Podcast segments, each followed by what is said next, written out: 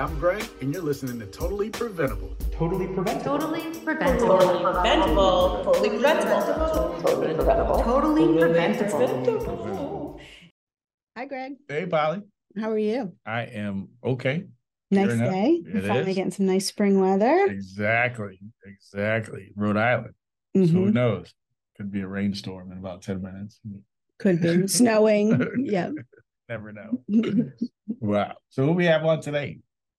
Well, because we have nice weather, Mm. it's only fitting that we have uh, Ava. I'm gonna mess up her last name. Ah, no. Give it a shot. Oh. Agadello. Ava Agadello from Hope's Harvest. Mhm. Um, she's gonna talk to us about some opportunities for farmers and volunteers and what they're doing to secure some unused farm fresh food that local farmers have so that um, people that are a little food insecure can benefit. This is going to be awesome because the program and what they do is, is outstanding. This is something that I think our listeners are really going to enjoy. hmm Yep, I think it can benefit a whole lot of people, or people can volunteer. A lot of lot of opportunities. Yeah. There's probably a lot of us who are using these the Hopes Harvest service that don't even know Maybe, we're using that service. maybe. So without further ado, today joining us on the Totally Preventable podcast, we have the director of Hope's Harvest, Ava Agudelo. How are you doing today, Ava? Great. Thank you so much for having me. Our pleasure. Our pleasure. So we're totally excited. Um, we read a little bit about Hope's Harvest and loved the model. Could you tell us about Hope's Harvest? Yeah, for sure. So Hope's Harvest is a program that started in 2018 um, to mobilize volunteers to recover surplus food from farms to distribute to hunger relief agencies across the state of Rhode Island. So um, we do that, which means we kind of we recruit volunteers, we get them all set up in our system, we train them, we make sure they know what they need to go out into the field.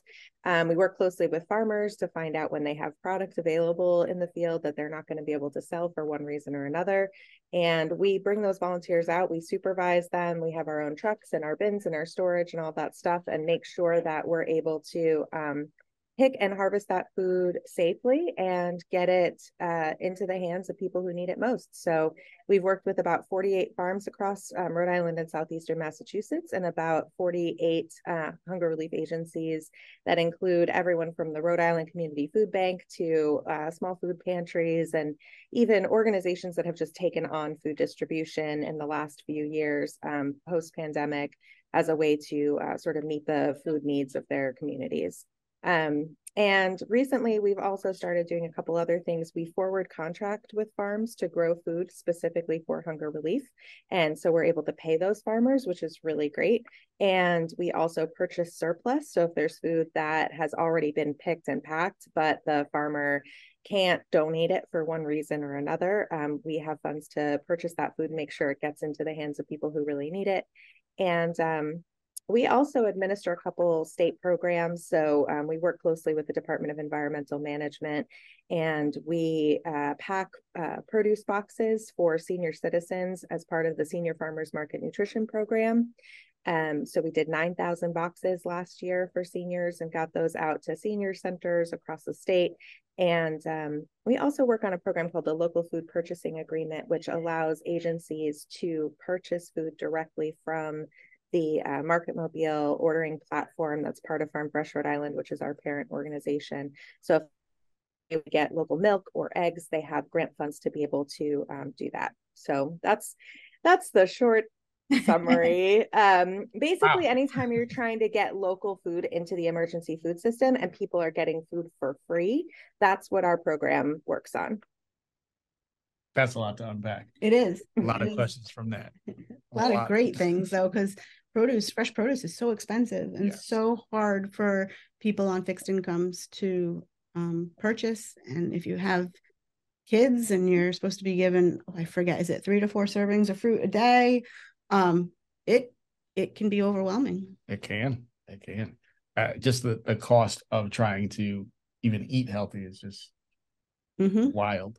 So yeah, and we we really look at freshness as a as a dignity and a food justice issue. So a lot of times people think, oh, fresh food, like eh, I don't know, like that's for farmers markets or fruity people or whatever. But um, from our perspective, if you are a senior citizen and you only get to go to the food pantry once a month, and you show up at the pantry and they give you a bunch of veggies and they've been traveling around on a truck for three weeks and they only stay good for about 24 hours that really doesn't work very well. So when we're bringing carrots that just came out of the ground the day before then we know those carrots are going to last you know a month in somebody's fridge. And so that really is an important component of ensuring that people have consistent healthy food access from um, those sources that they're able to get it from first, I'm blown away that there's 48 farms in Rhode in Rhode Island. Oh, I That- there's way oh, more. oh there's a there's a lot more than that really? oh yeah I would have.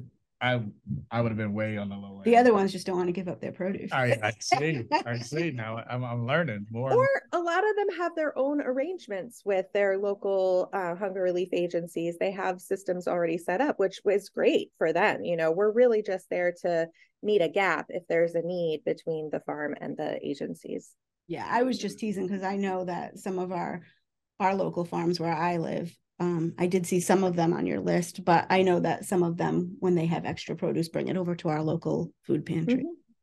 Now, with your service, do you offer education as to, um, you know, when fruit, uh, when are vegetables, when um, they're when they're still good? Like you said, you could it'll last a month in someone's fridge.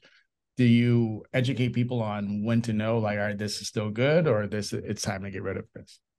Oh interesting so we do partner um so you're talking about the people who are getting the food Right, the people receive. from the yeah so we partner with um, uri snap ed which is a really amazing program that does a lot of nutrition education for folks who are getting um, supplemental nutrition assistance benefits um, food stamp program so um, snap actually snap ed uri will give us um, handouts that a lot of the agencies use about um, safe and healthy preparations of different types of foods that people might not be accustomed to. And so there's an opportunity for education there. It's interesting because we're not really bringing food to individuals most of the time. We're really partnering with organizations who are doing that last mile delivery. And there are so many organizations who have that existing expertise that when I founded the program, it didn't feel like that was a needed service, um, that we would have just been sort of stepping on the toes of folks who really know how to work with their community. They have those connections already in place. So we're actually a service provider for hunger relief agencies Okay. um, in a way. But um, I know that many of the agencies that we partner with do a phenomenal job of doing nutrition education with their guests. now, you said you founded this organization. What prompted you to to do so? Well, I was uh, working at the Rhode Island Community Food Bank at the time. Um, I was assistant director of programs. So I was working with agencies all over the state on a number of different um, food safety uh, programs and ensuring that they had resources they needed to do a good job. And I was also on the Rhode Island Food Policy Council, which, if folks don't know about, is a really amazing statewide organization that brings together people all over the state who are working on uh, issues related to food, not just food security, but people who are business owners, people who are farmers, people who are, um, you know, connected to policymakers, and a lot of folks coming together to think about how to make the whole food system work well. And um, the director of food strategy at the time, Sue AnderBois, had released an initiative called um, Relish Rhody, and it was a plan for the state's food system to become more sustainable. And they had a bunch of different focus areas, and one of those focus areas was on food waste and food recovery. And I had known about um, gleaning, which is what the food recovery from farms is called, um, from my work when I was in Washington State back in 2008, 2009 um, there was a gleaning program out there that was affiliated with the food bank. And I thought, well, that's interesting. I wonder why we don't have that here. So I started doing some asking around and sat down with Farm Fresh, sat down with Sue, sat down with other folks to just say, you know, like, has anyone tried doing this? And has it worked or why or why not? And it turned out that really the main issue was that people had tried it as part of what else they were doing. So it was like a farm would do a day or you know, one agency had a relationship with one farm, but there wasn't anybody whose actual job it was to be able to consistently, steadily field those uh, opportunities. And the consistency of it was really, really necessary because if a farmer is like trying to think of something in the middle of their busiest season and they call and you're not available, they're probably just never going to call again. And so you really have to be able to show up. Um, so really just needed to be somebody's job. And I think that's the case for a lot of um, initiatives is that a lot of people are like, oh, we need it. I'm going to do it as part of my other full-time or two full-time jobs that I already have, you know, particularly in the in the nonprofit sector and um, you know people have jobs. They're working hard. Farmers have a job that's growing food and agencies have a job. It's giving the food away. So they really just needed that support. Um, so yeah that's that's that. And then actually uh, we're incredibly blessed um, to receive the rhode island foundation's carter fellowship for entrepreneurial innovation right at the very beginning. So that was some core funding for the first four years Wow. of the program and that really made it all possible Awesome. That's wonderful. I think the Carters might be from my town. I read that and I was like, I think they're oh from- yeah yeah. um, now I heard you say something about SNAP. Um, so SNAP is the new equivalent to food stamps, correct? Is Correct. that for people like that? Um, and WIC is different. That's for fa- uh, pregnant moms and uh, women infants and children you know, thank you. um, Mhm. but I read somewhere that you um you do some kind of um one for one with at your farmers market. Is that true? Is that do I Yeah, so that's the food access program at Farm Fresh, and they um, do the bonus bucks program, which is really awesome. Um, and basically, if people have food stamp benefits, they can come to the farmers market, and when they swipe their card, they get the value that they swipe for plus a one-to-one match for fruits and vegetables at the farmers market. So they'll get a handful of coins and um, those coins will be usable at the vendors at the farmers market so that they can buy twice as much product as they would have been able to otherwise. And that's a program that happens in different variations all across the country. Um, Farm Fresh is really one of the first organizations that piloted that model um, way back when, and um, now actually helps to support that program regionally with um, federal grants um, and works with you know, New Hampshire and Maine on um, administering those types of programs at farmers markets. So it's a really, really great program, and the the usage of that program has gone up quite a bit um, since the pandemic started. So there's definitely a lot of demand for um, for that. That's awesome. When um so I have four children. When my youngest was born, I was on WIC. Um as a, a, a farmer, like we didn't make a lot of money. We could only eat so many tomatoes. But um the amount of chickpeas, uh carrots, and peanut butter that we were consuming was crazy. I would have loved some uh bonus bucks to Mm. be able to get some fresh corn or lettuce or something. That's that's Mhm. really terrific and just um improves everybody's health and well-being. I mean, it's amazing. Yeah, absolutely. What constitutes uh, surplus for a farm? Is it just like to give people an idea? I know some people are going to think, "Oh, we're only getting the ugly vegetables that they can't sell," or whatever the case may be. What what constitutes a surplus? Yeah, it's interesting. People do think that, and that's often not the case. Um, so we sometimes have a challenge with our volunteers who will come out and they're so excited about taking, um, you know, what they call second or um, B grade uh, fruits or vegetables. And we often have to tell them, hey, there's so much out here that's actually perfect that we don't even have to take the B grade. We can really just take what's left um, out in the field that is unmarred in any way. But a lot of times, what will happen, for example, um, butternut squash in the fall is, you know, uh, the farmer will go through the field and will take everything that you're used to seeing in the grocery store. So, whatever is sort of um, the perfect size or shape for a butternut squash, right? Like your your typical, if it was on a picture on a magazine or something, butternut squash. That's not how nature works. It things don't actually grow like that. So we get some of the like weird butternut squash where it's like, you know, two heads or like the stem's a little bit short or it's just the farmer knows they can't sell that to their wholesale markets or they can't you know people don't want that at the farm stand because they're sort of expecting something that looks a particular way so still totally edible still you know perfectly shaped or whatever and and delicious um, and nutritious and all of that, just not our typical what we think it would look like. Occasionally, we'll have stuff that has like a little bit of damage. So, like maybe a groundhog gave it a little scratch and then it healed over. So, it's still sealed. Um, what we don't take is anything that is moldy or soft or um, has basically anything you would look at at the store and be like, ooh, I don't want that.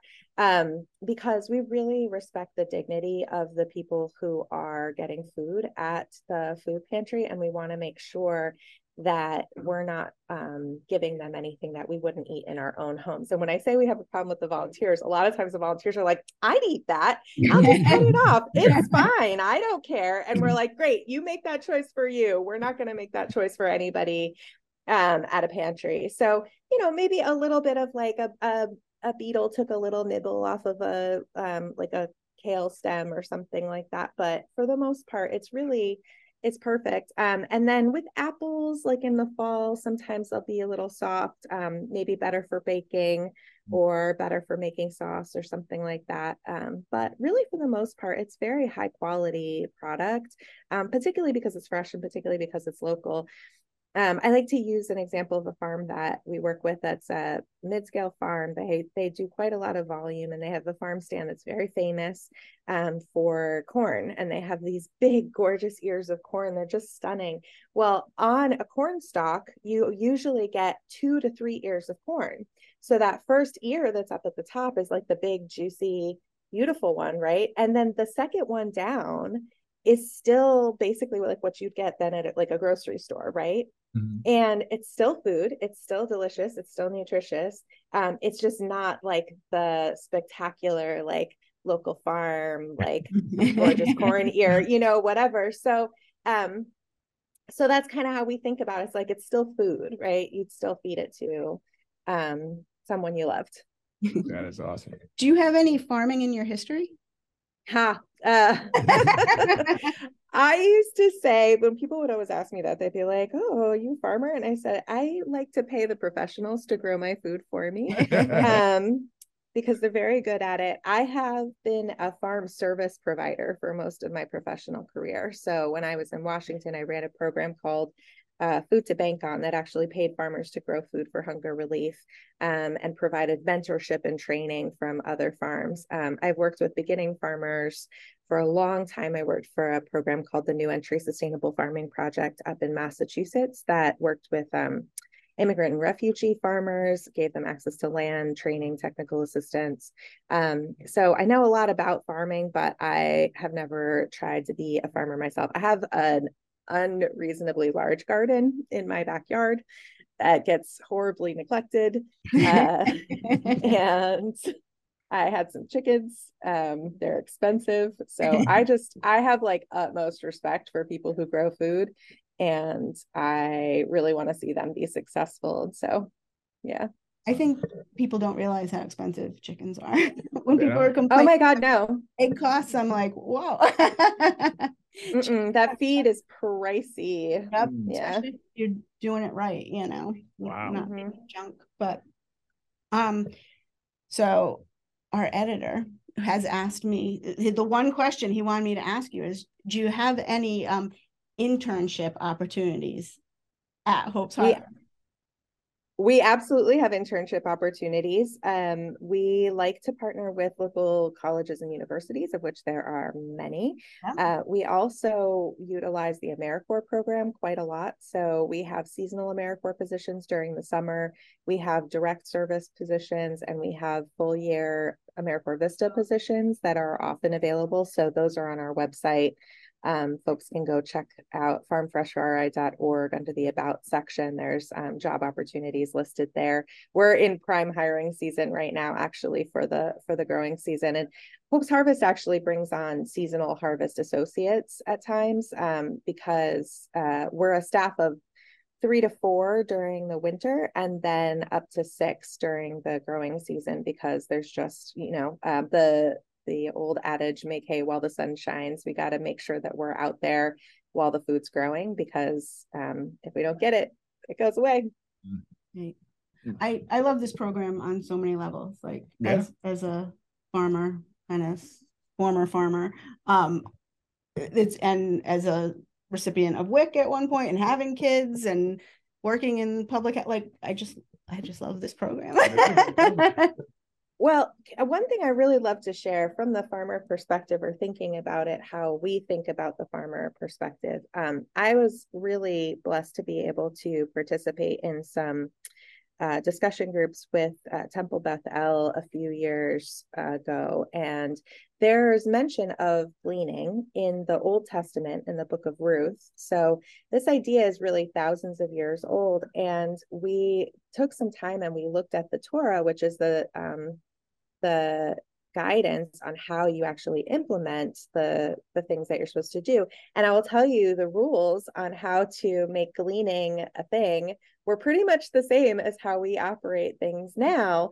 And the most important thing was that the farmer just has to grow extra and leave it and hmm. not do anything else. It's not the farmer's responsibility to do anything else but grow the food and I really love that because I felt like it really, it's like 5,000 years ago, farmers were busy. Mm.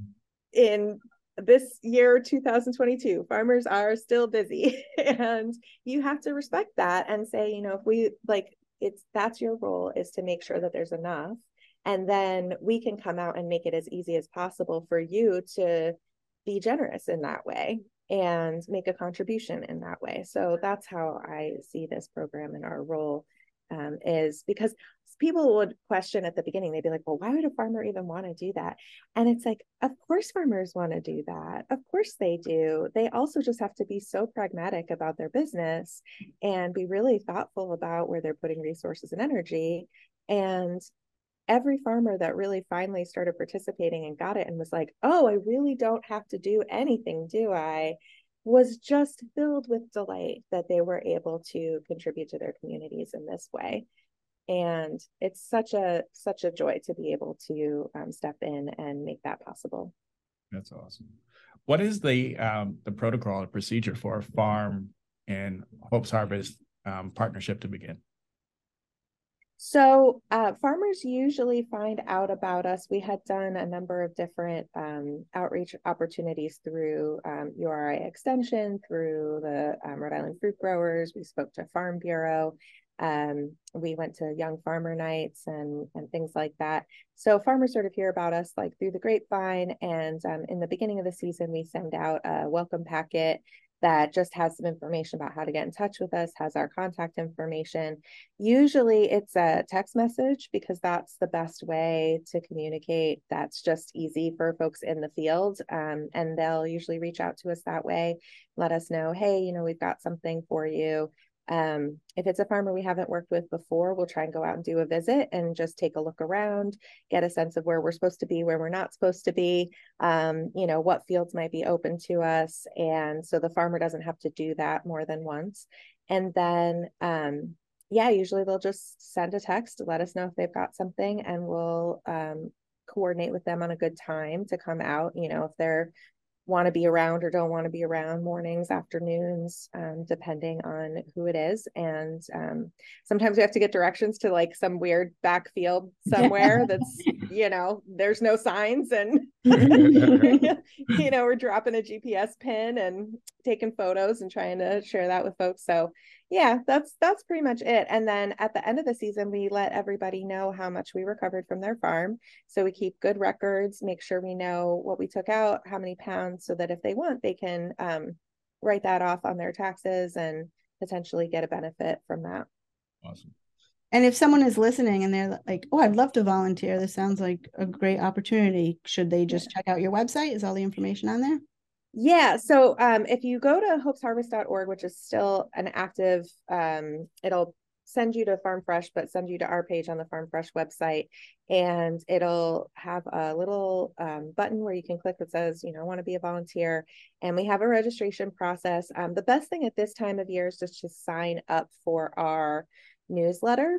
Um, and then when we start getting going with the growing season, everyone usually has to register all over again each year because sometimes we have a change in guidelines. Um, obviously, like when COVID was happening, we had special safety things that we were um, rolling out to folks. So we like to be able to just, you know, on an annual basis, bring all of our volunteers together. Um, and if you sign up for the newsletter, you'll get information about when that happens. Usually, we start bringing volunteers out into the field mid June. Um, and then we go through the end of November. So, and the neat thing about uh, our work is that you don't have to sign up to volunteer on a regular basis. Um, you can just come when you are available. So, we send out a weekly newsletter on Saturday mornings that has all of the volunteer opportunities for the coming week. And if you're available, you sign up. If you're not available, you don't sign up. So we have a lot of um, early retirees who work with us who love that because, you know, if they want to take two weeks and go to Florida or they want to visit their grandkids or what have you, um, there's no pressure to be there every week. Although we do have many volunteers who are amazing and come every single week, multiple times a week sometimes. So um, I think we had over 350 individual volunteers last year, and we have a, over 2,000 folks on our mailing list now. Um, so yeah, it's it's really great momentum, and a lot of people hear about it from friends, and you know, come out with their buddies so that they can. Such like a nice social way to hang out too, just like digging your hands in the dirt and chatting with your buds and yeah doing some good yeah mm-hmm. And if people want to donate, if if they don't have the time or aren't, that's just not their thing. Is there an opportunity to just donate to? Hope? Yeah, absolutely. Yep, there's a donate button on the Farm Fresh website, and you can choose Hope's Harvest as like the um, recipient. So you can choose different programs at Farm Fresh, but um, you can select us specifically to receive donations. And we love those too. They're so helpful. We uh, got to put gas in the truck. We got to buy liners for the bins. We have to make sure everybody can get paid to be out there in the field. You know, not the volunteers, but our staff work so hard. Um, they're out there loading up after everybody's gone home and unpacking and driving the big truck around and um, so they're amazing. We have a great crew. I have a just a small twofold question. What is the average volunteer experience like? So when you when you volunteer you you get out to the farm. What is that experience like and what is like the average time commitment for that? Yeah, so each gleaning trip um, is usually two to three hours long. We don't ask anyone to be out in the field longer than that because it's really hard work. And um, I think it gives people a little bit of a taste, actually, of what it is to be a farm worker, um, recognizing how grueling it can really be. Um, so we know that they're civilians and they're not being expected to put in an eight hour, nine hour, 12 hour day like a lot of people do in this country. Um, so, yeah, two to three hour shifts. And um, when a volunteer signs up, they get um, notification of where to go, what to bring, you know, if it's going to be hot, if it's going to be rainy, we like to just mention to folks you should bring appropriate footwear or a, you know, a raincoat or what have you. Um, and then we meet usually at a designated spot. Um, we'll have two trip leaders with the truck and we'll do a little brief orientation, assuming that not everyone has been there before. And we'll go around, everybody says their name. We usually do a little icebreaker and then the staff will just explain what it is we're going to be picking. They'll do a demonstration on how to pick um, properly. So depending on what the crop is, we'll just show everybody, you know, you want to cut it here or you want to snap it like this. Um, these are too small. These are too big. Don't take either of those. And um, and we set up our truck. We have a hand washing station. We have tables. We have all of our bins. So usually the staff is getting the bins ready, and then we give these harvest totes to the volunteers, send them out into the field, make sure they know um, not to go into the same spot that other folks have gone into already. So we kind of try and space people out. Um, and then folks will fill up their little totes and bring them to us and we'll pack stuff onto the truck. And then sometimes the staff will, you know, wander around and just check in and see how people are doing, give a little tip on how to harvest, um, or, you know, say hi and chat. And folks usually are just hanging out. We try and have enough volunteers for each shift that no one has to um, rush or you know push too hard or lift anything they're not comfortable with we do a lot of team lifting stuff like that um, but we also have jobs for folks who can't lift you know we help with the bin packing things like that um, and yeah it's a nice time it's usually pretty chill relaxed and um, lots of buzzing bees and flowers mm. and cuteness is there an age requirement yeah. So um, typically it's uh, 18 and up, and then 14 and up, um, we've done with uh, parent permission. And then we do also have school groups that come out. We also have um, workplaces that come out and do like kind of team building type of things. So if, um, you know, we had DEM actually brought a whole bunch of staff out last year and the year before, which was delightful. Um, or you know we have local companies um, uh, newport restaurant group is a great sponsor of ours and they bring out a team kitchen staff a uh, couple times a year and those folks work hard. Mm. folks who work on the back end in the kitchen really know how to bust it. Um, so we love having those folks out um but we've had folks from like a software security company come out like it just you know all sorts of friends. So the um age requirement if we've got kids um coming from school groups we've had like fourth graders um as long as they're chaperoned by parents. And there's some farms that are better for kids and some farms that are just a little funkier and have you know more rusty things lying around and we try and just make sure we're really gearing the trip towards the audience. So um, usually in the fall we'll have more like apple picking on the weekends um, which we love to do and that's great for families. Um, last year was not a great year for apples. It was uh, the drought made things pretty mm. rough. So um, yeah we're hoping this year will be better. I think a uh, prevention of office um, an office of prevention people might think that is a good team building activity. I just think this could be. It would give like a whole new food a whole new um the word I'm looking for. Um, an appreciation of food. Mm-hmm. Bro, uh, I'm just thinking of my kids who just like, oh, I'm done. I'll throw this away. I'm like, ah, you know what? Let's not throw that away. So I'm thinking, you know, it would be a whole new appreciation for anyone who participates and volunteers. You, Absolutely. know, especially if you have to pick it yourself and cut it and break it or whatever you have to do to dig it or a whole new appreciation. So this is awesome.